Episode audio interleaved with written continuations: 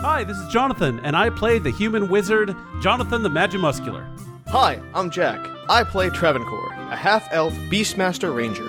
Hi, this is John. I play your half orc barbarian, Carlton Tanks. Hi, this is Julia. I play the rock gnome cleric Bernice Q. Burns. And I am Lauren, your humble DM, and welcome to Dungeon Drunks. Distinguished adventurers, last time on Dungeon Drunks, our heroes are face to face with Silver Gurlith, the ancient topaz dragon they believe has taken possession of the Ollamh harp that they are searching for. They've come prepared to negotiate or fight and have managed to entice him out of his lair with promises of gifts. With Travancore and Shadow hidden in the forest nearby, bucks flying overhead, and their summoned rock giving a wide berth, the rest stand near the very edge of the island as the fearsome dragon appears and demands to know, What offerings do you give? And that is where we begin tonight. Welcome to Dungeon Drunks. I'm your DM, Lauren. You might know me as Obo. I have tea because today was a tea day. I actually had a lot of coffee this morning. I, I just needed some hardcore caffeine. And so this is actually tea from Friday afternoon that I've fallen in love with, not just because it is absolutely delicious, but as someone who's currently playing a Dragonborn cleric full of fire, I really kind of like the setting things on fire from Friday afternoon. So definitely check out Friday afternoon tea. They are lovely. It is wonderful. And considering what I just saw, Carlton, what are you drinking? So I'm not drinking my Friday afternoon tea, but I did just get the package uh, from the gift card that you had sent me. So thank you very much. Uh, and the missus and I had opened them all just to smell them, and they smell amazing. But Yeah. tonight, I am dequenched. I need to be requenched. So I have the quenchiest cactus juice, the desert What? hydrator, organic cactus water, lime flavored. It's the quenchiest. It'll quench ya. I literally bought this to make Sokka jokes. It's the- I saw it in the store, and I'm like, I have to do it to buy to make Sokka jokes. I, I am really curious about this. I am too. It's Is it quenchy? quenchy. Are you quenched? so it's Art water. thou quenched? It's got a. It tastes more like lime zest than lime, Okay. and like it's got that kind of like earthiness to it. So, but it'll quench you. It'll bringing endorsement. You're not gonna dehydrate. That's better than the ugh, this is disgusting and I can't do it anymore, which has has happened for some of your weird drinks. Twice. I think it's happened twice where I was like, I, I can't, I can't. Yeah, yeah. We do not endorse the drinking of things that you do not enjoy, but hopefully this grows on you. I have no follow up from that, although there is someone else who on a regular basis tries things and like, well, it grows on me. Travancore, what are you drinking? Good people of Faerun. Travancore's choice this evening is Maja, Maaza rather, lychee juice drink with a little bit of Deer Park sparkling bubbles to uh, make sure I'm not drinking too much sugar. And it is in the mug of friendship. So down the hatch. Let's see how this tastes. It's very good. Just the right amount of juice in there. I don't want it too sweet, but I don't want it to be not have any flavor at all. Otherwise, I might as well be drinking just uh, sparkling bubble. Fun fact about Maaza: For years, I thought this was an Indian drink. Apparently, it is bottled in Belgium. I don't know if it's from the Flemish part or the Wallonian part, but uh, I guess years later, when they, when those guys split up, and you don't know which ones it is, maybe it's a law. Maybe they're like you can't say where it's from in Belgium because it'll offend one party or the other. Who knows? If we have any listeners at home from Belgium, please let us know. Oh, Uh, that we would be cool. That would be kind of You're cool. our new favorite listener. You, the only one from Belgium. I haven't looked at our analytics in a while. We we do have listeners from all over the world. I I don't know offhand if we have any from Belgium, but if we do, hi. I know nothing uh, to say in your language. I apologize. Which one? They have two. Well, three arguably because there's a German small population of Germans in there as well. So there's the Flemish, which is like a variation of Dutch, and then there's Wallonian, which is basically French. Yeah. And then um, there's a small German-speaking population as well towards the I want to say east. Well, it's been a very long time since I've spoken any German, and it was all really bad, so I'm not going to inflict that on anybody. But you know who is very good at speaking more than one language? Jules, played by Bernie. What are you drinking? I that's so generous of you to say that I'm moved- good at more than one language. It is an objective fact, or else you would no longer be living in Canada. I will say to a person who is our one listener from Belgium, A, I never say anybody tweet at me, but please tweet at me. I do want to know if we have somebody who listens to us in Belgium. That's really cool. Bonjour. Uh, je ne peux pas allemand, so. Omelette du fromage. Uh, omelette au fromage. Let's be real. Let's be real. This is like the third time you've had to correct him about that, too. Oh, I know. On I'm my own aware. I'm aware very, very well of how it is technically s- s- It's not a bug, it's a feature. exactly. Where was I? Oh, Drink. drinking things. Okay, so I have probably it's so cool. I have it's from Brickworks Cider House, so it's another entry into the cider wars. This is more less of a battle of five armies and more of an entire world war at this point, with all the entries into the cider wars. I mean, eventually we'll get to that seven nation army that couldn't hold me back. I've made that joke twice this week now. I am proud of myself. Their Cider House series number three, The Purple Road, and so it's crafted with wild blueberries and lavender. Ooh. It's a very cottage core cider if you think about it. It's beautiful in color. Is it purple? It's purple. It is purple as the day is long. But like a lovely light purple. But it it does, it's purple enough that I'm like, oh, is this going to taste like grape soda? Probably not. It smells very good. I love grape soda, but not what I'm here for tonight. And the sniff? And mm. the drink? Oh, that is very good. It is a little bit sweet. It's definitely got a blueberryness to it. I don't know if I'm getting a lot of lavender, but I will say that's okay because I think if you get too much lavender, it's like drinking soap, and I don't want to do that. Yeah. But it's uh, it's very, very, very good. It's not too sweet. It's nice and dry. Excellent. You know who's also wonderfully sweet? Jonathan. What are you drinking? Hey, this is Jonathan, and I play Jonathan the Magimuscular. And tonight I have an old favorite. It is a black cherry, truly lemonade. It is quite good. I haven't had one of these in a while, but it is definitely part of the several 12 packs that I've consumed. It's been a week. It's been a hell of Yeah. a week.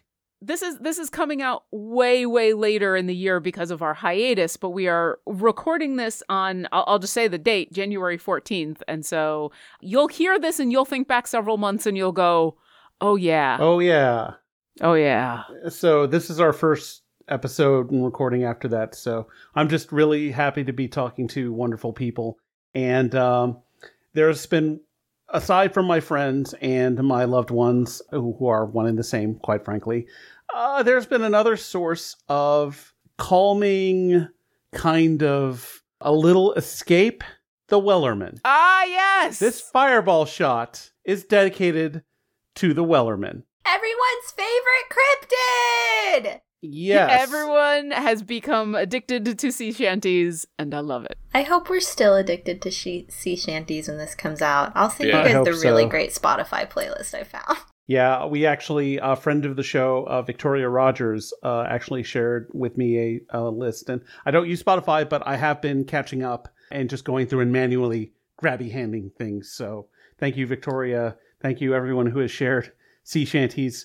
And thank you. Check Mica Burton. She also did a hey, please uh, send me your favorite sea shanties on Twitter, and so she's got a a, a large list. I on can there, so I can't imagine she would draw in a lot of recommendations. She- She's kind of popular. She's Little a little bit. popular. Little She's bit. she's like this wonderful human being that people like or something. But yeah, uh, I 100% agree, and I will drink to a sea shanty. So yeah, You know what? I'm downing this right now for the sea shanty. Aw. to bring us sugar and tea and, And rum. rum. Mm, cheers. So while he's doing that, I will say this. I think this is important. Knowing that we are, I, you all would have heard that we went on hiatus for very important and wonderful reasons. Yes, But I the think bebes. the bebes. bibis. I love it. I think this is really important. It's gonna be March when you're hearing this, and the world will Ish. look Marchish. The world will look vastly different. We can hope. We can hope. We know it will be different. We just don't know how. Uh, the choice, however, we have right now is how it will be different. And if it is March and you don't like how it looks, you still have a choice. There is still something you can do. There is always something you can do. A lot of people, when things like this happen, they say, like, this isn't who we are. It is. Yep. It is. When things like Yep, this yep, yep. happen, the thing that you, the first choice that you can make to make something better is acknowledge that the problem exists. Decide who you want to be. We have to decide who we want to be. And we have to take those steps. And it is effort. This is the hardest part for people who are new to this. This isn't a sprint. This is a commit being a citizen and being an active citizen and a citizen who cares about everyone else in your country is a lifelong endeavor. And you do have to care for the rest of your life. And that is a hard thing to look at, to realize that this is work that you do every day. But it's worth it because you get to choose who you want to be and then you get to be it. The, these it is important to examine the way our past and the way the decisions and what we have done and how it affects where we are. We need to know how we got here so that we don't do it again. I have zero transition from that into an intense discussion with a mythical creature about a musical instrument that doesn't exist. But here we are. I feel like I'm going to have a better job convincing him to be a politically active citizen than I am convincing this dragon to give me a musical instrument. What if the two weren't mutually exclusive? What if a life of civic engagement begins with handing over that harp? Hey, listen, if you want to go down that path, you, you know, he's he is Silver Gerlath is not currently active in the the town that is on the Isle of Dread, but you, you can definitely try to get him. You have been told that he is not a very sociable creature, so that may be a harder sell than others who live on this island, but you'll have to see. As I said, I have no transition, but we all deserve a little bit of levity in our lives, and today the levity comes in the form of yeah, you're staring down the very large visage of this topaz dragon. It is technically gargantuan for those of you who are keeping track. And that does mean that the the cliff face that you are currently standing on is hiding half of the bulk of this creature as it has climbed up the side. And you are really only seeing like just under the armpits of it up but it is massive and fearsome. And it is growling at you asking what you are going to offer it. I believe, I think Shadow and Travancore are about 30 feet behind the group in the corpse of trees that starts after the rocky outcropping. They've made some stealth checks, and as far as you can tell, the creature hasn't addressed either either of you directly.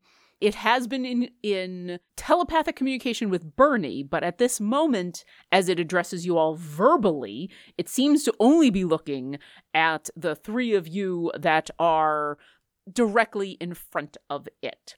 Did anyone have any questions about anything in specific before the conversation begins? Real talk. A lot of this has fallen out of my brain. This is this is actually why because it's been two weeks yeah. since we played, so that's why I wanted to have the moment of did you have any questions about the setting, about what has already happened, anything else that you want to be reminded of that Bernie would know because it just happened.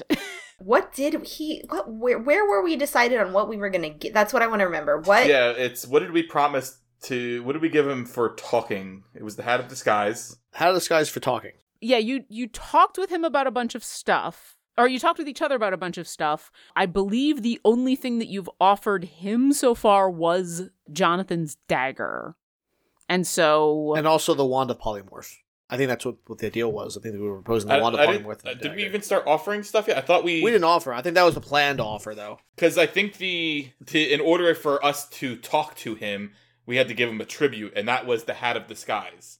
I remember throwing it out like a frisbee yeah. to him. Yeah, it landed on the water. That. Yep. And that was our payment to be able to talk to him, but we haven't agreed to any terms yet. Nope. In fact, the the thing that he has directly asked all of you is what offerings do you give?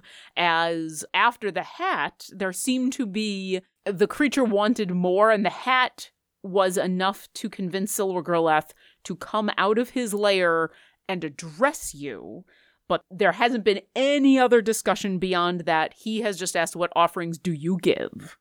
But I think, and correct me if I'm wrong, that the plan, at least what we discussed internally, was to offer the dagger and the wand of polymorph to him. Two for yeah, one. At, at the very least, the dagger and and yeah. What's the dagger specifically called, so I can remember Leonard's when I exile. Leonard's and then exile. we also have the halfling's exit as a to kind of throw more onto the pot if we need to up the ante, but we're not entering with that, right?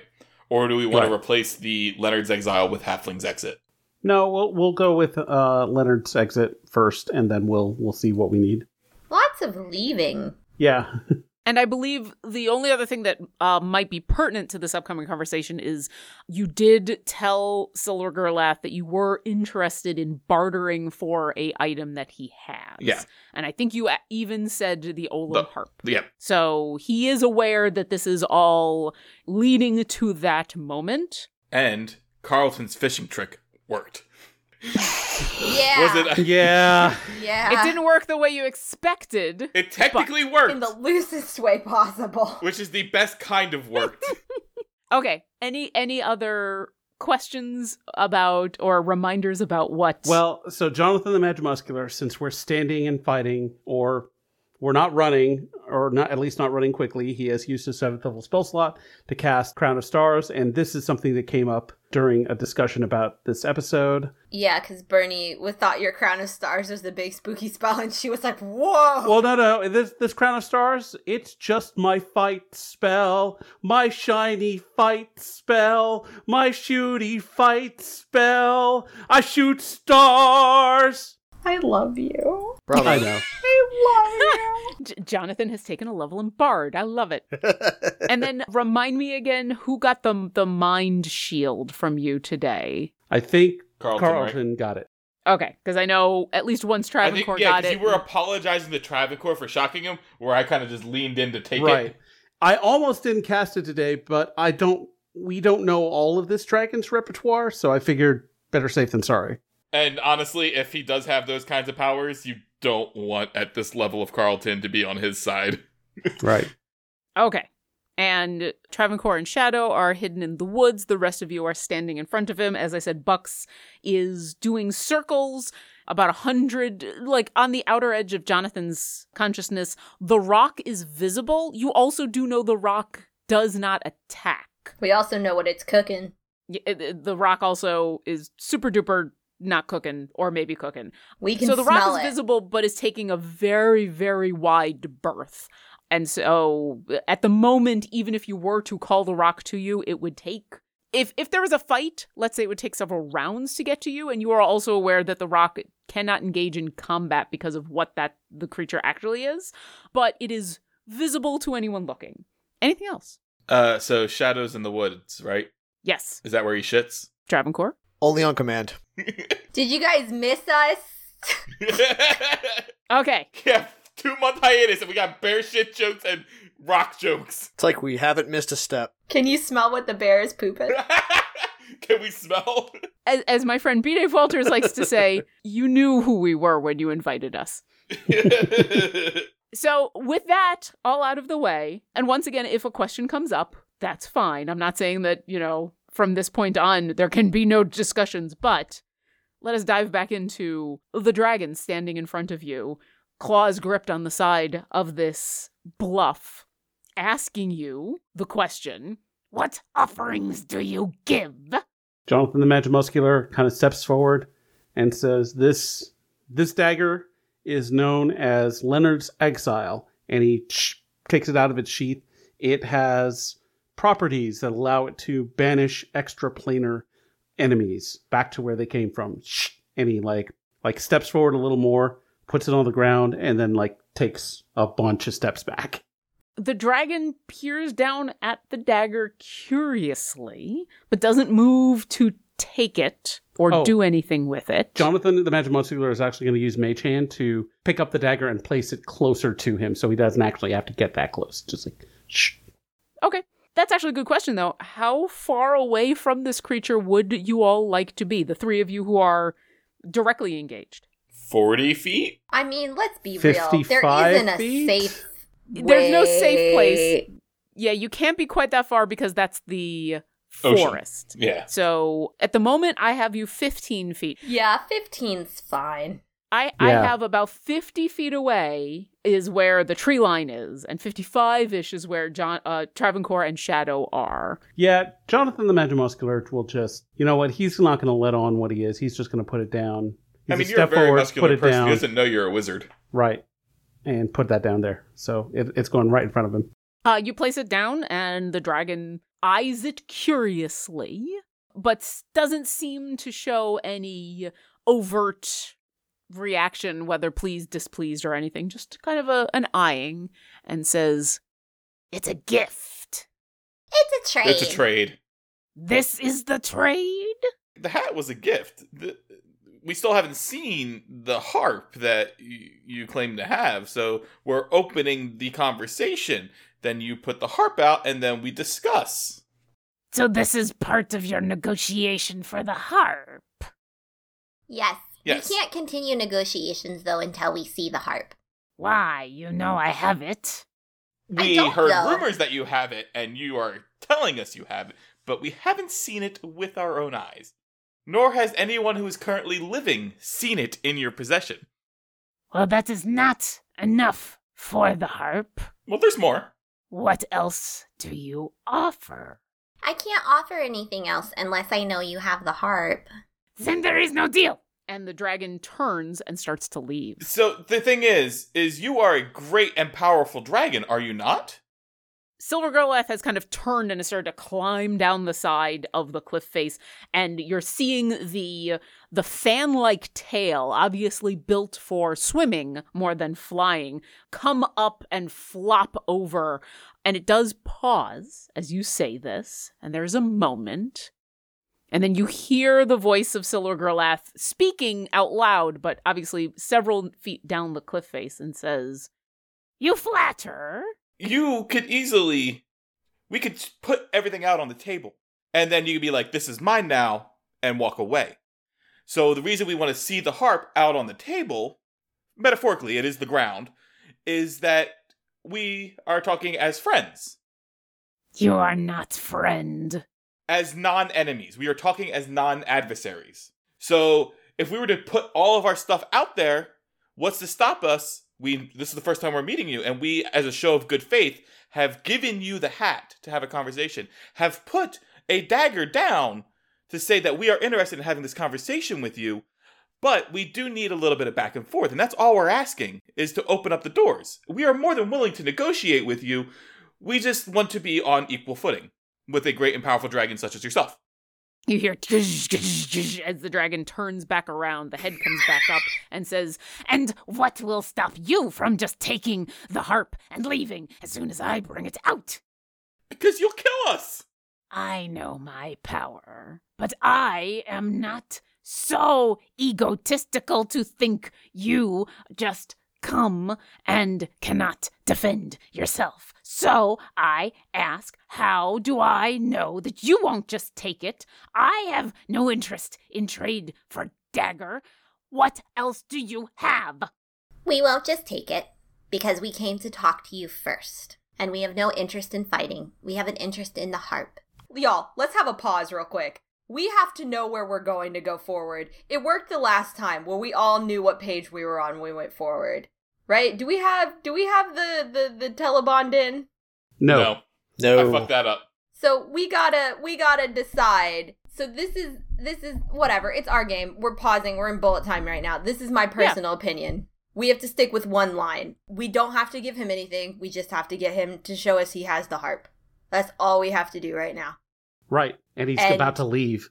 Yeah. What if we let show him him- leave? Let him Show leave. maybe we show one let more him leave. item. He'll come back.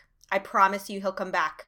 I'll let him leave. We have things he wants. He wants new things. He wants things. This is a creature that wants things. We have a lot of things. That's fine. He'll come back. Let him leave. You've been reading your book again, haven't you?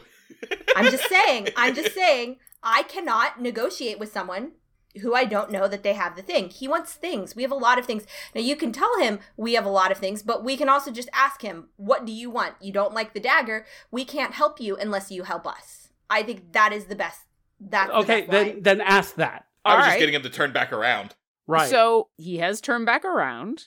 We can say some of this conversation was stuff that you had on the flight over about tactics that you're having. You've mentioned a couple of these things. I don't think we've mentioned to them to him though. We've just been very vague. Uh, no, you haven't. You haven't mentioned anything in specific to him. The only thing that he knows about at this point is that you want to do that. You want to negotiate for the harp. He has turned around on not, and I'll say most of your insights pick this up. It's not on the the flattery. It is on the we're afraid you're going to betray us and just take our stuff. And so we're just trying to have this equal exchange because he turned around and basically threw that back in your face. How do I know you're not going to take it back?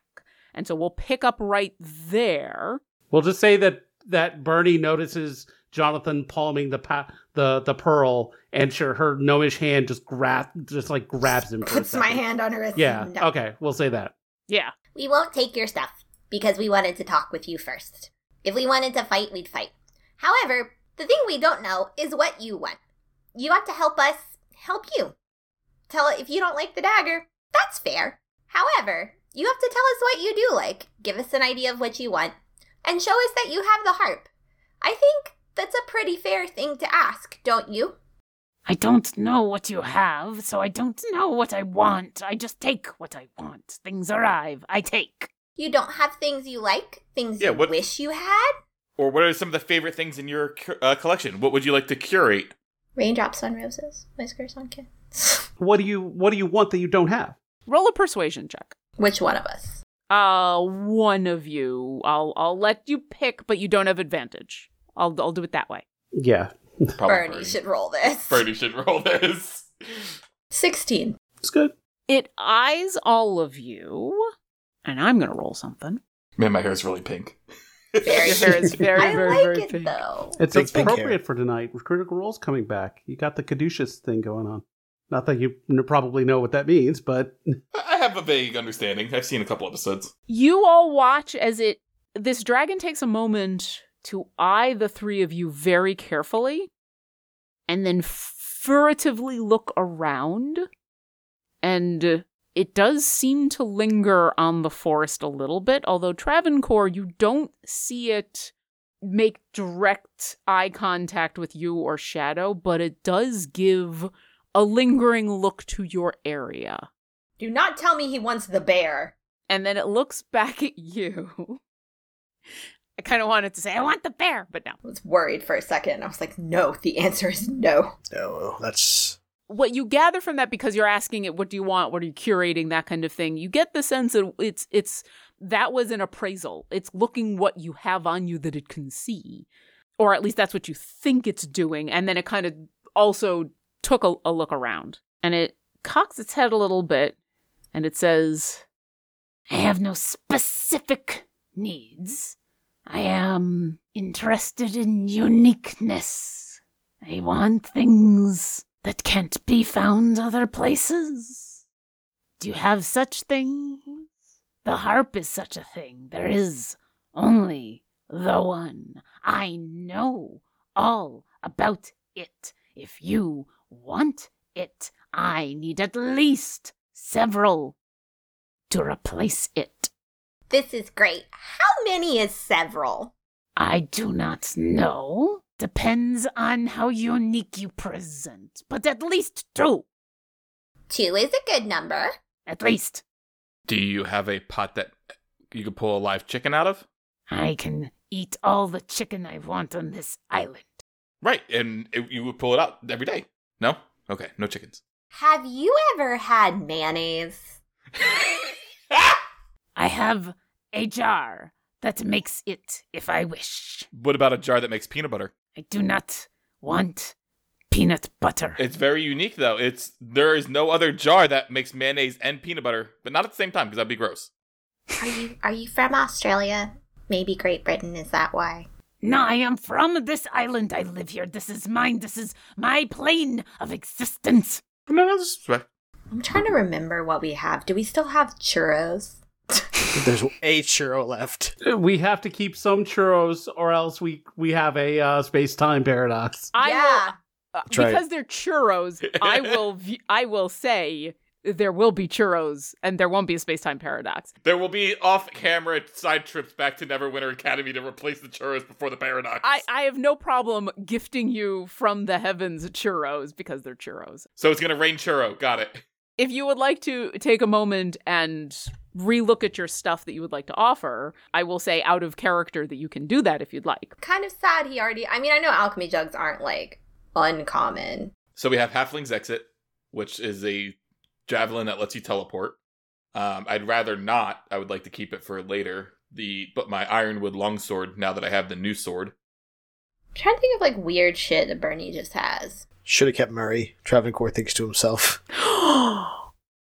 oh, if you thought, if you thought, oh, that would be an interesting. I was moment. upset about giving her, him away to As a hostage. Captain uh, Tide Turner. Travancore's learned nothing. nothing! Murray, how would you like to go live with the dragon?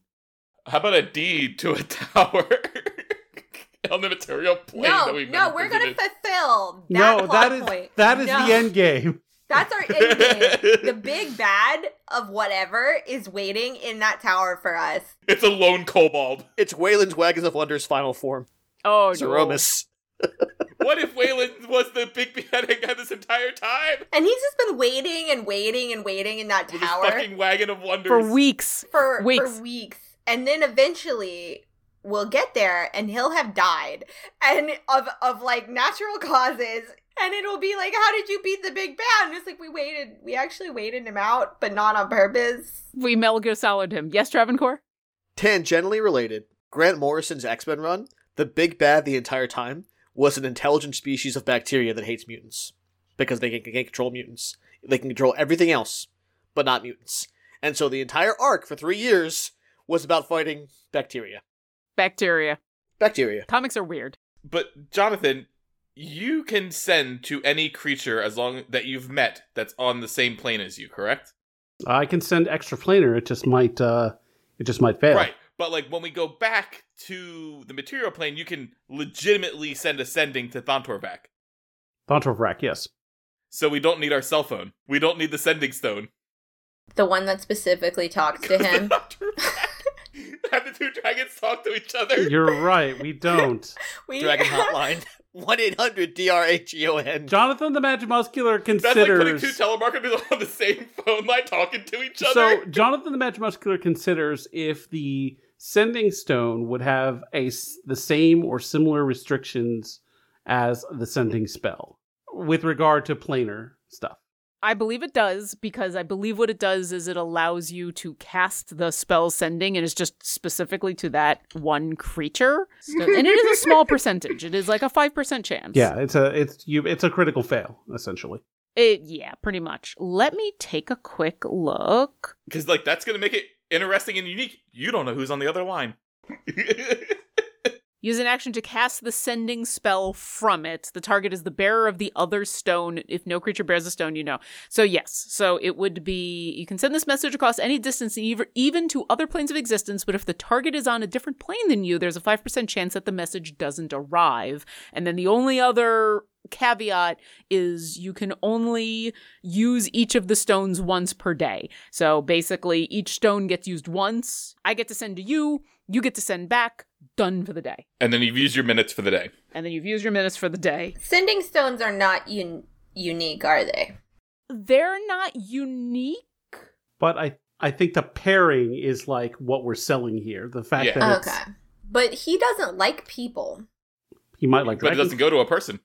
That's true. We can. I think this is a fair offer. Let's And put then it there's on. also Yeah. there's also the uh, the bag of tricks. I mean, it depends on how you feel about that, Jonathan. But I I don't a new have the bag of tricks on my character sheet, so Bernie has I don't have it, a say. thought. oh, it was on Bernie's character. Okay. Bernie just wanted animals back when she didn't have one, so Bernie's okay giving up the bag of tricks. Okay, we got rid of the dark halberd. I'm on. Basically, I'm just cheating and looking at what we have. That- That's fine. That's, That's, not what Yeah. cheating. Yeah, Carl would know what he has. At Yeah. some point, I wrote a bunch of things down in my notes app, and it's like I keep trying to find it because I know I didn't delete it, and I It am worried. it's burning. Exact Me- nature unknown. I haven't been keeping it as much up to date because now with D&D Beyond, I can just make the items in in D&D Beyond for you. But yeah, you sh- there's that whole list of magic items that you've all access to. we also Yeah. have bars of black lotus pollen and some unicorn horn panpipes, Yep. Okay, so Not what are magical, we? they and an amethyst gauntlet, and some adamantium plate armor. Do we sell that? I think we sold the adamantine for gold. I don't know enough. Like black lotuses are a pretty rare, rare magic card. Wasn't the lotus powder a poison? Uh yes. It can be a, it it's not by itself a poison, but yes. yeah, some of the stuff that's on here, I haven't, I have not kept it up to date. That's my fault. But yeah, some things like the instrumental symphony, the uh, which you gave to uh, Bella Zadok, um, the Dark Halberd, I believe you traded. Traded that, yeah. Yeah, so some of the stuff is not on here anymore, but Yeah. but yeah. But like we we still have that torch that keeps burning. Exact nature unknown. So we can just stick that in the ground. I think so. Here's my, I guess here's my question, and I understand that we're never going to be in a complete a situation where we just can't get out of it. Nothing that we have to me sounds like even three of the things would be. So the question I'm asking is: Are we putting ourselves in a like we're putting ourselves in a no-win situation? I think we are going to end up fighting him. it's basically we just need to be able to get his attention long enough with by upping the ante to see that he actually has the harp. I will also say from the discussion that you had with the the incredibly ancient elf that unique and rare doesn't necessarily mean magical and powerful because he talked about knowing that this this dragon does take things like the broken prow of a ship. Wait, didn't he give us that thing that always comes back to him, his star thing? Yeah, but he's gonna he's it, fool me once, shame on you. Fool me twice. But I don't. I think he'll no, notice that. What about like? What about our spell that lets us like enchant baked goods? Animate dessert. Uh, Do we- That is, it been expended because I added it to my spell book. Oh damn. Do we have any? Maybe you could teach it to him. Let's let's go with things that don't involve me staying with the dragon for hours and hours. no? No. I mean, we could definitely get his attention with that thing that he's been coveting for all of uh, the whatchakinds. The, I think we could do the that. star map. We could tell him we have a star map that we took from someone in town. Because we have that, right? Didn't he give it to us to because he said it'll always come back to him? No, no, he still has it. Oh. He he said that the way that he basically got out of his encounters with Silver Gerlath was letting Silver Gerlath take it because he can create a new one and the old one disintegrates essentially. And no, he did not give that to you. Gotcha. Okay, I misunderstood. He he cast water breathing on all of you before you left so that Jonathan didn't have to expend a spell slot. Bernie's going to cast create charcuterie board. We have the instrument of illusions, the wooden flute. Yeah, let's do some fun stuff. Bernie's gonna be like, well, first things first, would you like a snack? And she's gonna cast create charcuterie. And she's gonna put it down, and she understands that she made people size charcuterie. But I feel like everybody negotiates better on a full stomach. And she's gonna pick up a tiny a tiny piece of capicola and put it in her mouth. So what do we wanna what do we wanna offer this guy? What is on Bernie's charcuterie board? Is there anything like a sweet type of dessert thing like honeycomb? Or like cockatrice. Because I'm seeing some synergy here with animate dessert. I did not prepare anime dessert. Bernie conjures a dessert and then Jonathan animates it. I did not prepare anime dessert. Jonathan I was not prepared prepared to make the combat spells. This is Walt not a Disney VR I got ready for a fight. This this is a later synergy that you can do. This is we'll we'll work on our we'll work on our show tunes another day. Yeah, let's go ahead. And, I I say we we try and give him the uh, the sending stone to Thontorfrak. I think that's a unique and weird thing. Okay, so we're gonna we're gonna jump back into time here. Bernie has you've all taken this moment to remember the discussion you had on the rock on the way over of the variety of stuff that you are all willing to offer up. And uh, Bernie creates charcuterie. Silver Gerlath recoils from this for a moment, although you get the sense it is the act of casting the spell and hisses, and you actually watch as steam forms out of the the sides of his mouth like he's preparing to breathe and you hear and then you create the charcuterie and while he doesn't attack there is definitely a moment in where your spellcasting made him on guard but he moves back into pos- position and he does give the Bernie says, "Would you like some saucy son?" No what else do you have to offer Oh gosh, this is really good. Um, so we have these um, what is that '80s telephone game that was like the dating? Oh, it was like Slumber Party or something. I don't remember. Jack, I need you to know this. Mr. man, 80s. I, I, Mr. I know what you're talking about. I just don't remember what it's called. I thought like, it was called like some slumber party or something. like yeah, gosh, I, I just see pe- people laying on the bed, belly bedside with their feet up, bagging back and forth, talking on the phone, like phone line, date night, something. Miss mystery date? I don't know. Mystery date. It was mystery date? Okay. Yeah, it was Mystery Sorry, I wanted to reference it. Wait, was it Dream Phone? Dream phone. Oh, it was a dream phone. We Maybe have a both. we have a dream phone with a mystery date on the other end. Do you just say this or do you also pull out the sending stone? She pulls out the sending stone. Okay. It's all about selling it to him, Lauren. Come I know. on. I, I, I totally understand. I feel like Girl I should get to make a persuasion check on the strength of that. I will give it a second or two more. So you pull out the sending stone, you say this, and his eyes narrow. I hmm. know what that is. Who's on the other side? That's the mystery. An acquaintance of ours. A powerful acquaintance of ours. I do not deal in blind boxes. What do you have? It's a mystery date. Did you have a childhood or not? I killed my siblings to keep them from taking my stuff. You know, that tracks actually. So, no on the, the telephone game. It is a uh, means to contact a powerful dragon in the material plane by the name of Thontor Vrak. Oh, Thontorvac. Oh, yeah, I knew him in college. Jonathan, make a persuasion check. All right. Honestly, should not be putting these two together if you think about it. This is probably the this is the move that she's gonna call back to when we're like almost we're all lying dead on the floor after two dragons have come to slaughter. We got chocolate in our peanut butter. Thousands are dead. 18. It eyes the sending stone that Bernie is holding. I am intrigued. Put it with the dagger. Ah, nah, see. How can I do that if you haven't put anything there? I only have the one thing, and I have not decided that your things are enough. But we're still at that point where you haven't shown it to us. we are trusting you. We're asking for a little trust in return. I do not give trust. We bought it with the hat. Yes, I was persuaded with gifts. It looks again at the sending stone and at the dagger, and looks back at all of you, and he says, Let me call your dragon friend, and if it works, I will show you the harp. Show me the harp and I'll let you call my dragon friend. Now I've Can- made my decision. Do you Can I me? ins- I was gonna say, can I insight to see if he's playing with us and that Yeah. he to make sure like, all right, he does have the harp and he's just being trying to get more, or is he just playing with us to put our cards on the table and then kill us and take it without actually having? Our I mean, he's definitely playing at us to put our cards on the table so he can just. oh, I know that, but I want to Yeah. at least make sure like he has the harp, even if it is in his lair that we have to go get later. Go ahead and roll an insight check. Thirteen. You don't get the sense that he's lying about the harp. There is obvious mistrust.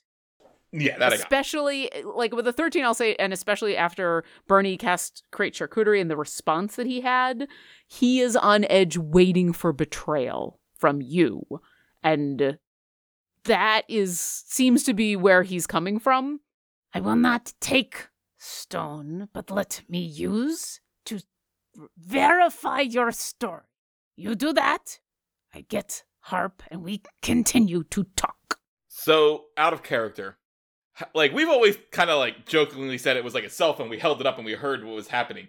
How is it actually giving the sending? Like, can I hold it up to Silver Gerlath? No, you have to have it in your sto- in your hand and activate it. because it basically he would you would take it and then you would use it to cast sending and it would just automatically go to Thunderfrack. Fun fact Jonathan the Magimuscular actually had an idea for a magical item that would house several sending stones and would open up in a clamshell form and it would have several sending stones that to present to him that he could then talk. Like Dial. nine of them that you then just rotate around. Yeah. Side talking. So is this what you're gonna do when Jonathan the Mad Muscular retires? You're just gonna like deal in little inventions. I've been holding on to that for five years. I've been that's been rattling around my head for a long ass time. Jonathan would have been an artificer if he had been, yeah. A, a- a different major in school. Yeah. Uh, I hold my hand out to Bernie for the stone. Bernie like thinks about it and she goes like I mean we all know this is coming to a fight, so I think we're okay if this is the betrayal point, right guys? Like that's the okay. Yeah, which is why I'm going to take it to him because if he betrays me, I'm going to get the least hurt. There's no way that Bernie can discreetly cast any kind of protection on him. You would know if the less stuff you have to do when you're casting the spell, the more discreetly you can make it. Bernie, I know as a cleric, all your spells require a verbal component, and that's the hardest part. Is you have to speak when you cast your spells. If you would like to try to do something covertly, you can make a stealth roll, but you also know from the casting the create charcuterie, if things go wrong and you're trying to be hidden, you think things could go bad. Yeah, Bernie just hands him the stone. She goes, okay, tell Thorntorvac that Bernie says hello and that she wants to know his feelings on alcoholic drinks at the symphony. I will hold my hand out for the stone. Bernie gives him the stone, and that's what she says. She says she wants him to ask Sontorvac about his feelings on allowing alcohol at the symphony. and I will walk it over non aggressively, you know, showing I'm bringing it to you, to him, and then I'm going, and when I get close and I hand it over, I'm just gonna stew, I'm gonna think of all the bad things that happened, but keep a smile on my face like Julia who didn't get to bring her wine into the nutcracker, and I'm going to rage without showing emotion. Here's what I So need from everybody. damage resistance. So you're handing it directly to Silver Girlath, and, and then you're going to rage. You're going to rage and hand over. I'm gonna hand it to him, Okay. and then I'm gonna kind of hang out there, you know, as to receive it back when he's done. My hand just in my pocket, kind of like clenching real tight. Okay. So here's what I need. So you hand it over. Silver Girl. I do not think he has emotional intelligence, Lauren. Do not tell me this dragon has emotional intelligence. Well, there's there's several things that are about to happen for everybody's benefit. It holds out a clawed hand which is massive, even for you, Carlton. This claw is humongous. The sending stone that you place into the palm of its claw is a pebble, but it it holds it out, and when you deposit it, it stays still. Silver Girlath does not immediately pull back as you then put your hands in your pockets and, and, and quietly go into a rage. And I call it my stew. so here's what I need. Silver Girlath is going to continue to stay still. You will all see him holding the palm of his claw out with this tiny little sending stone on it, looking at the sending stone. Carlton, I need you to roll a deception check. Oh no. Uh, thirteen. Okay. I'm going to roll something for Silver Girlath, and I'm going to ask all of you, including Travancore, to roll. So give me a moment. Okay. I need the the four of you, so the three of you and Shadow, to roll perception check. Okay. Oh, just Shadow, not Travancore? Uh, yeah. So Shadow, Travancore, Jonathan, the three of you plus and, tra- uh, Shadow. and Oh, okay. yeah. Okay, Travancore first. And no bucks. No, Bucks, he's a little too far away because you said he was staying on like the hundred feet Mhm. mark of your your connection. Okay, Jonathan Nine. and Bernie 14. and Travancore and Shadow. 26 for Travancore, 17 for Shadow. Okay. Jonathan, you're just waiting. You're just waiting. Bernie, you do see the telltale signs of Carlton's rage. He's doing a pretty good job of hiding it. He is not doing any of the active stuff that gives it away. But there's something about the stance, and you can almost hear the the butt clench. You're right. on the invisible opal. Right? Ho- Opal hold. Yeah. Grr. Is it like kegels when you're clenching your butt? What's the word for butt kegels? I'd probably Butt be within. kegels, I think. Kegels. You you just you can kind of it's a little bit of a, a tingling sensation of of that oh carlton has just raged and and just the way he is standing that you can tell both shadow and travancore 100% know that carlton has just got into a rage shadow because you're far enough back you're not seeing all of the details and shadow actually instinctively grabs the ground because you're far enough away that it's a little harder to see exactly what's going on. But Travancore, fortunately for you, you do see enough of the detail to see that for whatever reason, Carlton's gone into a rage, but he is not attacking. And so you're able in in these six seconds and where Carlton is at his most fearsome, despite being still, um, you kind of reassure Shadow who senses this. And the two of you continue to watch. And then Travancore, because you're a little bit further back, because you're taking in a little bit of the picture, and because of your natural and studied history with dragons, you also notice that while Silver Gerlath continues to hold the sending stone out for everybody to see, almost in the way of he's examining it and continuing to show that he is not just going to take it and run off, he's casting sending through the sending stone. That is what is 100% going on. And there's a very long pause. It's longer than six seconds, so Carlton, your rage does end. Oh god.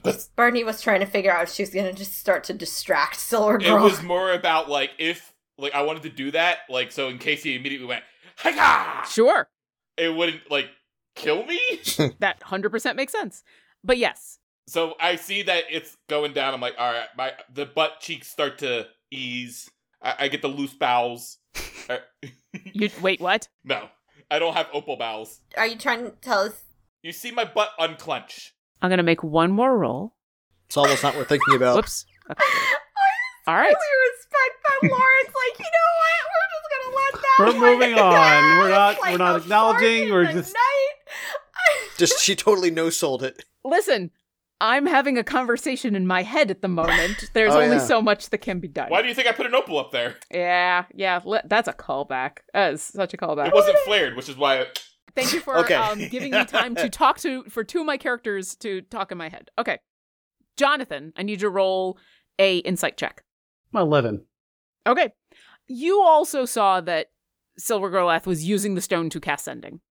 I'm gonna say so. Six seconds go by, Carlton, and, and nothing happens. And Carlton unclenches.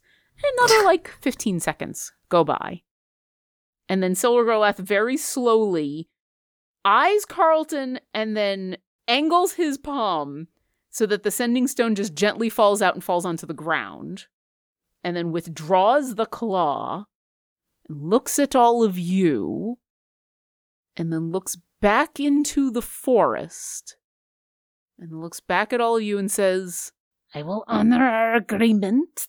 Stay here. Think about more to offer. Will do. Douche, douche, douche. And it turns and goes back down into the ocean. I grabbed the sending stone and I walk it back, and I went. There's only been one other time in my life I could think of that my butthole was that tight. Was it the opal? It was the opal. Okay, because I just don't, you know, you got the things you like, but I don't need to know about them in the same way that you don't need to know about things I like. And everything's quiet.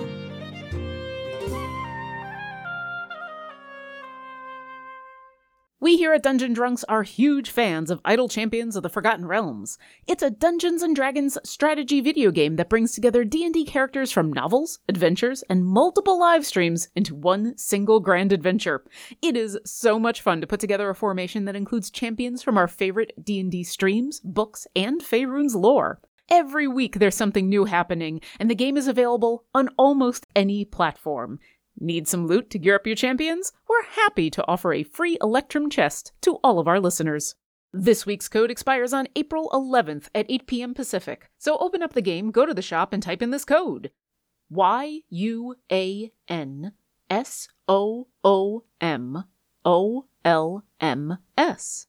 So use that code and let us know on Twitter or Instagram what goodies you got. And now, enough of the loot drops, back to the show. You think we're gonna get attacked or what? I don't Uh, know. As I turn back uh, and he's walking away, I look at Jonathan and I tap my head, like to signal now's a good time to tell Bond us. I'll I'll try. It actually might take him a full 10 minutes. Because Yeah. I think Travancore and uh, Shadow would be just on your range, right? I look back at the forest and This is what, 30 feet? You are currently 35 feet away from Travancore and Shadow, so you'd have to move back a little bit. Jonathan the Magimuscular is going to. Yeah, he's going to back up a step, and then he is going to attempt to uh, telepathic bond. Okay. And I have returned the opal, or not the opal, the sending stone. See, that could have been. So- I- we should have held on to the butt opal. We could have offered that. An opal that's been in your butt is definitively unique. Let me tell you. Uh, since he took, he dropped it there and he turned around.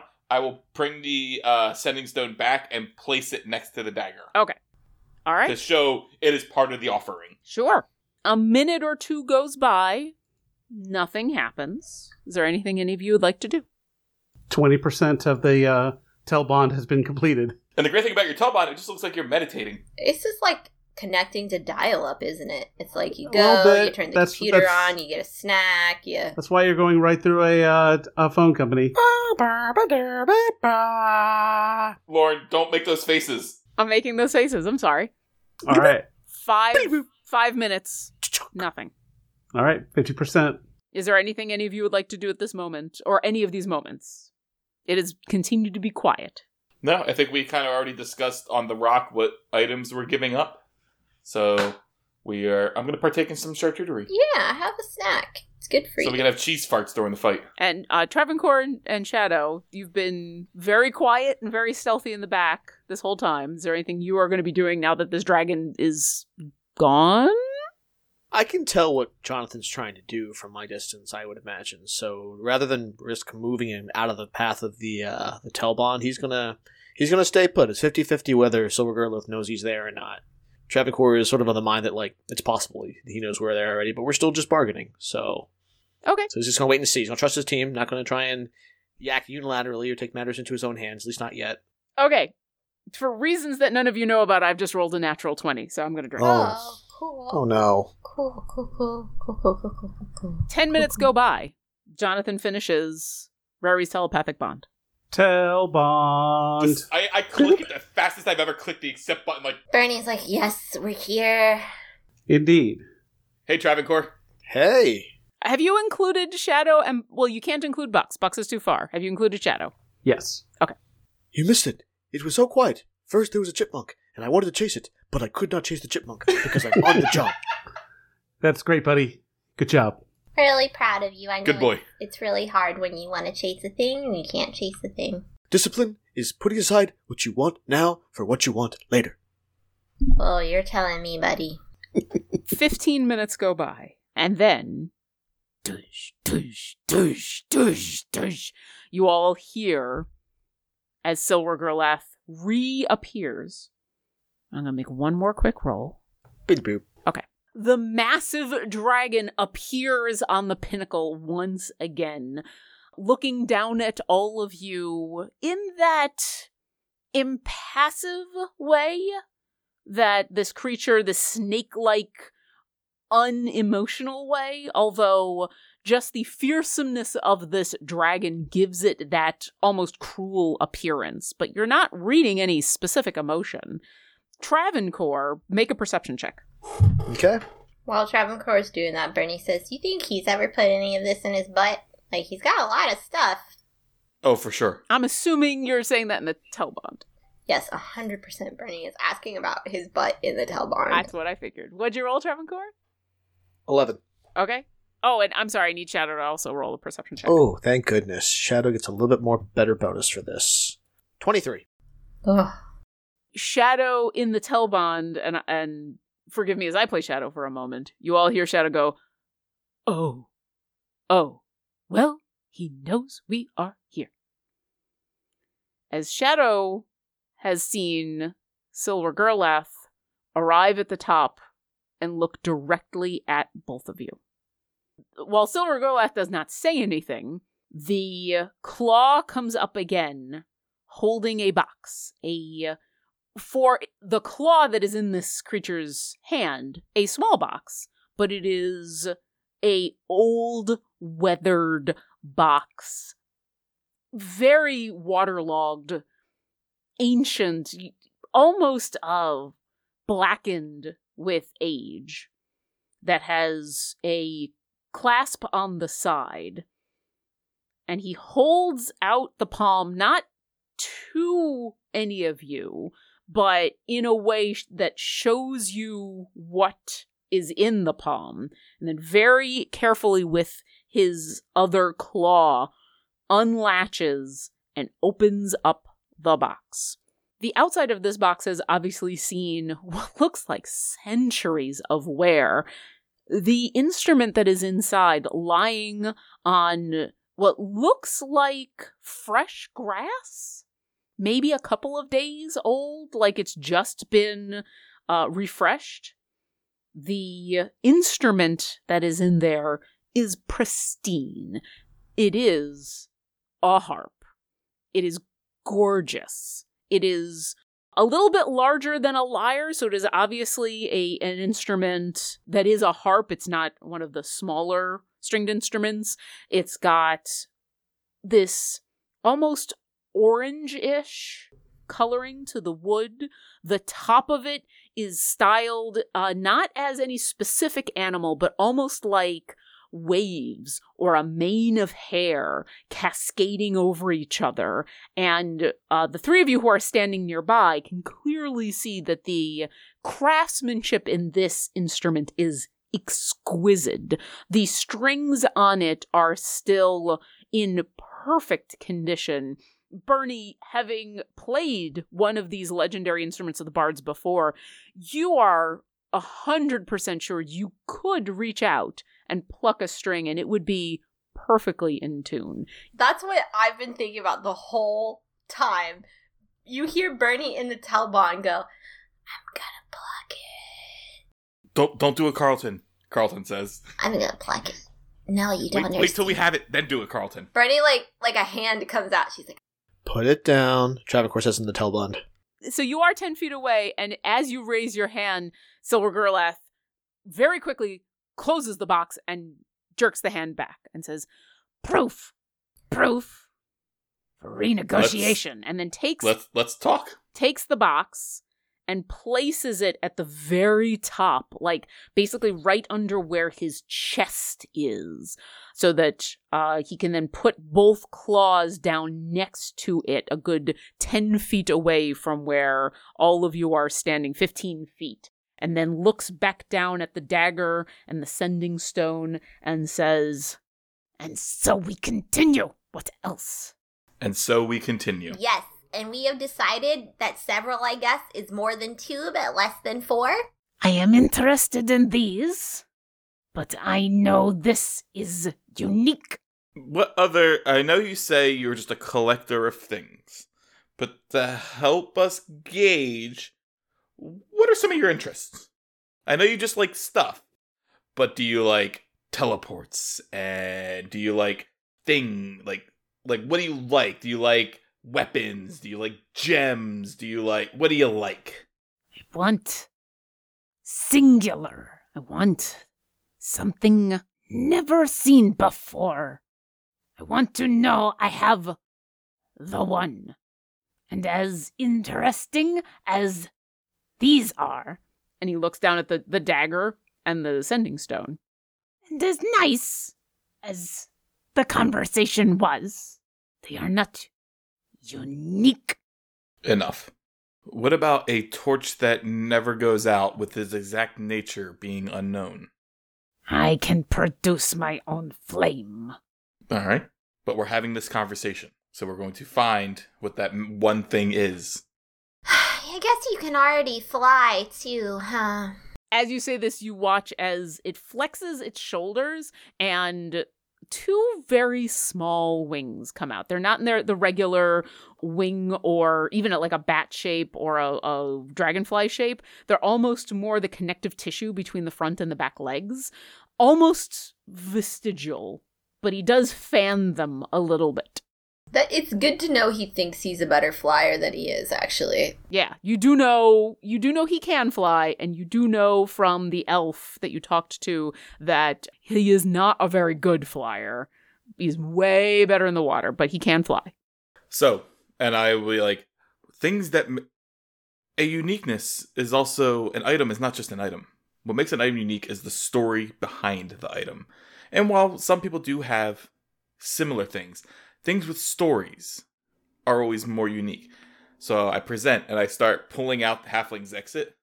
This. It is a javelin that was created by a little halfling who was known to use it not for fighting, no, but as a means of escaping a bar tab without having the awkwardness of goodbyes, the, just getting out of there like I don't want to talk to people, I'm done. And if you will allow me, I will demonstrate how it works. Antiques Roadshow. The Silver Gerlath says, No, I have weapons, but you are right. Story, history, important. This is going to look like I'm making magic, but I assure you this is non-combative. And I turn to like face the side, so I'm like not even facing him. I'm like, watch this, ready?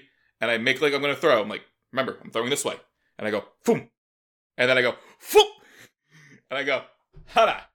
And then I walk back. Okay. Because I can only do that once per day.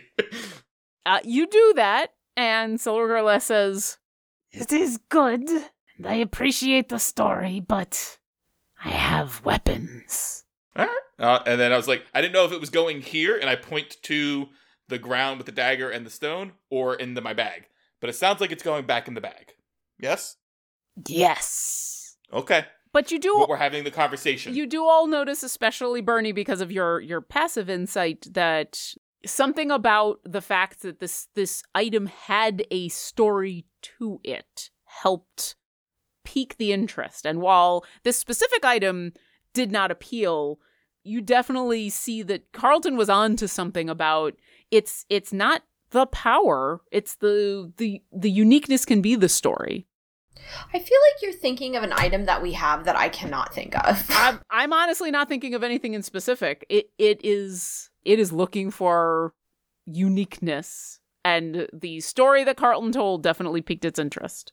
There's a couple of things that Travancore has that could pique his interest. He has that lantern of revealing. I don't think that's unique enough. We'd have to tell a story through about uh, around it, and that's the thing. Jonathan the Magimuscular is out of stuff that he can. Yeah. The other possibility for me is, and, and I don't even know if it would work for him if it would be anything significant because it relies on virtue, but Isilgal.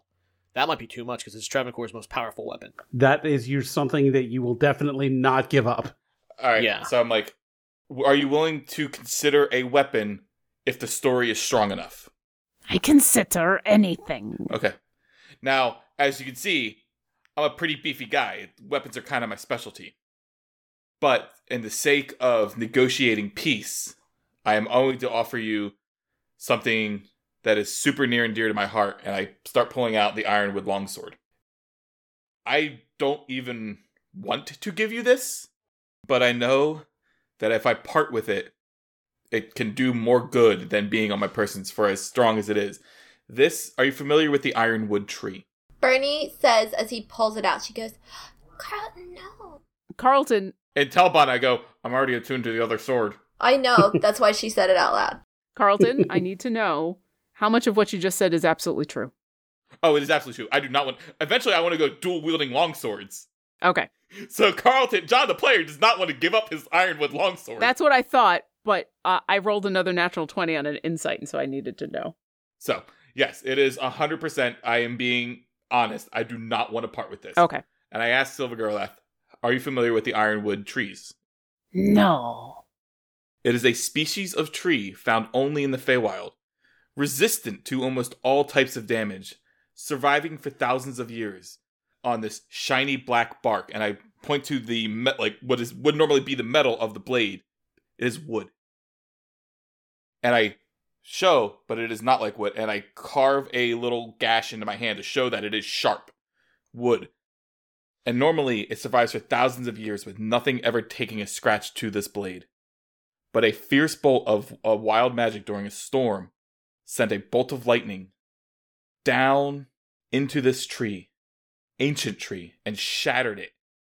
So the force of an arcane, almost as if it were like a 10th level spell, non existent power, shattering it into jagged pieces, imbued with that storm's energy. As you can see, my hair is now standing up from the static electricity of just that little slash. It is jagged, rough, and it is beautiful. So even though it is a weapon, it is art. And it is unique. Please don't make me give you this. And why is it special to you? You see these people here? It has saved their lives and my own more times than I can count. It was the thing that showed me that I am not just a raging maniac, that I am a protector of my friends and family and a protector of the realm. It showed me that I can be more than just a raging orc, defy stereotypes. It showed me that I can be a beacon of hope, a lightning rod, if you will. Pun fully intended.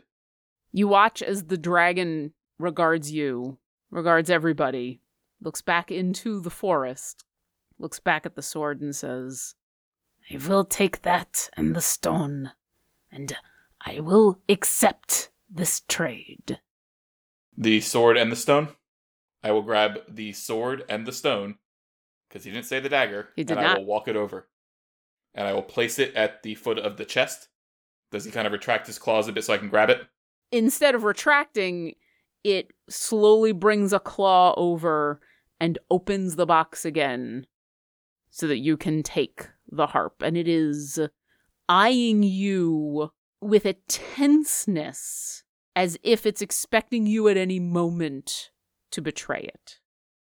But it does not stop you. I take a pause and I breathe deep at the passing of the sword. And I say, It's going to be all right. Thank you for showing us kindness and accepting this offer. And I will bend down with my knees because you don't want to hurt your back to pick up the harp. And I will walk it back. And in the Telbond, as I turn my back to him, like, Make sure you have my six. Make sure you have my We my do. We've got you. It's fine. six. We got And you, I buddy. Walk the harp Yep. back. It does not stop you. The other claw comes around and takes the ironwood longsword and the sending stone. And then it regards all of you for a very long moment. And then you watch Jonathan as it very clearly casts detect magic. And it seems to glance around. And now leave! And it turns it dives back into the ocean. Let's go. Let's Yep. go. Where's the Where's the rock? I put both fingers in my mouth to whistle for the rock. Uh, whoever has the The feather. The yeah, feather. Jonathan the Magimuscular like basically does the Tony Stark like like summon his his rock to him. And once I hear the splash of him going underwater, I'm like, Travancore, now! Yeah. So Travancore and Shadow are going to double time, like double walk, like fast walk out of the forest and towards uh, his his party. All right, well, I still have Halfling's exit at least. and, yeah, and Jonathan still the the muscular, yeah, picks up the dagger. It's like, "Oh, let's go. Let's go. Let's go. Let's go." The rock arrives incredibly quickly. Bucks within moments before the rock arrives. Uh, do you all mount up? We mount up, we get out. I uh, actually say, "Bucks, this is going to be safer for you." And I snap him into his pocket dimension. All right. Everybody mounts up on the rock.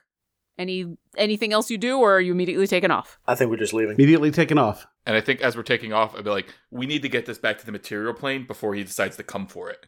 Yeah. I can't do that until tomorrow. Right, I'm just saying we need to do that, like, first thing. Yes. I mean, we're we're going to be doing that anyway. The rock takes flight, massive wings beating into the air, heading back towards Elderwood. Seems to be clear. Did we really just fucking do it?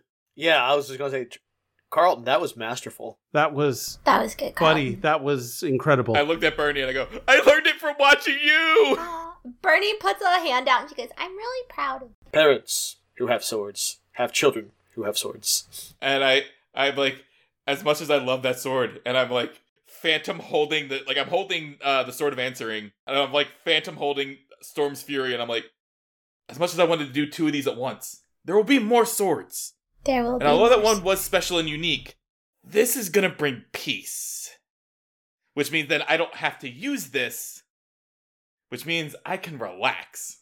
And with those wise words, as you all fly over the Isle of Dread and safely make it back several hours later to the town of Elderwood, no dragon behind you, no issues to be seen. we'll pause there. And the next time we get together, I'm going to say it's the end of this day, so you'll be getting ready to go to sleep, and it'll be the next day, and you can decide whether your time here on the Isle of Dread is done or if there's anything else you'd like to do. But first, let me give you some experience. For chasing a chipmunk, or thinking about chasing a chipmunk, for deciding on a date between dragons over distances, which might be the name of this episode now that I say it. I was gonna say we need to do a make a script of them just chatting back and forth and make it Patreon I, content. listen, listen. Uh, I literally, in my head, I was rolling co- a conversation that was happening between two Dream dragons. phone mystery date. Yeah, yeah. Uh, between asking all the right questions and figuring out all the right things, and for Carlton giving up something that he cares about as no, this dragon had no idea specifically what he wanted because he doesn't know what you have, and I had no idea specifically what uh you were going to offer, but yeah, you figured out that what he wanted was something that mattered to you, and you gave that up. I kind of realized that when he like, all right, this isn't going, and then I remembered the uh the old elf was like, he only wanted it because it was important to me. It was the most important thing I could think of, other than like Isilgal, to any one character. Yeah. Yeah. There was a bunch of things that you could have offered that would have been important to you. Or you could have tried to have made up a story. I thought about it, but then I'm like, "Eh, it's just easier this way. Also, Carlton he rolled have a the- natural 20 on his on his insight check. So that would yeah, have I been was a, like, Carlton doesn't have the lying skills. He just needs to be honest. Yeah. At one point, Travancore was going to offer him a Nord Rad, Norn Rad Galactus type thing, but I'm like, this is not that important to him. He would not do that. Well, even though you didn't fight a dragon, in a way you did defeat a dragon. And so I'm going to give you the experience of the dragon, to 62,000 experience to split between the four of you. and the next time we get together, as I said, you will have a long rest, which I do believe means you're going to level up. That we will be tier four. Yep. You'll be, what is that, level 17? Level 17. Yeah. Yeah. You won't be uh you won't be long resting immediately, but during the next game I promise a long rest will happen. So think over what your level 17 wants to be and uh that's where we will pick up next time. So our new total is uh 242,138. So that dragon put us halfway to level 18. Wow. Because Damn. note for all you DMs out there, you don't have to always kill the creature to get the experience. Nope. No. Nope. I'm really proud of us, honestly. Like, Yeah. I- I, we did a really, really difficult thing. Every cart we were dealt was like, we're gonna have to kill this fucking dragon. We're gonna have to kill this fucking dragon. Yeah. You know what we didn't do? Kill the fucking the dragon. dragon. Yeah. And I get the experience with having did almost nothing, so I'm, I'm good You- with that. You did the I very figured out the secret sauce. You know what though? A lot of you decided not to do things which are almost just as important. Like Travancore, at any time you could have pulled out Isilgal and decided, oh, this is going bad, and gotten some sneak attack in. Or not sneak attack, but you know what I mean. Any one of you could have decided, you know, when Carlton raged, he could have decided to attack. You could have decided to betray the dragon. There were multiple moments in where Literally, the point at which I was like, "How do I distract this dragon from knowing?" I was like, "Uh, uh, what can Bernie do to distract the dragon And from Carlton has a knowing new feature. rage?" Stew. Carlton has a new feature Carlton's called gonna stew.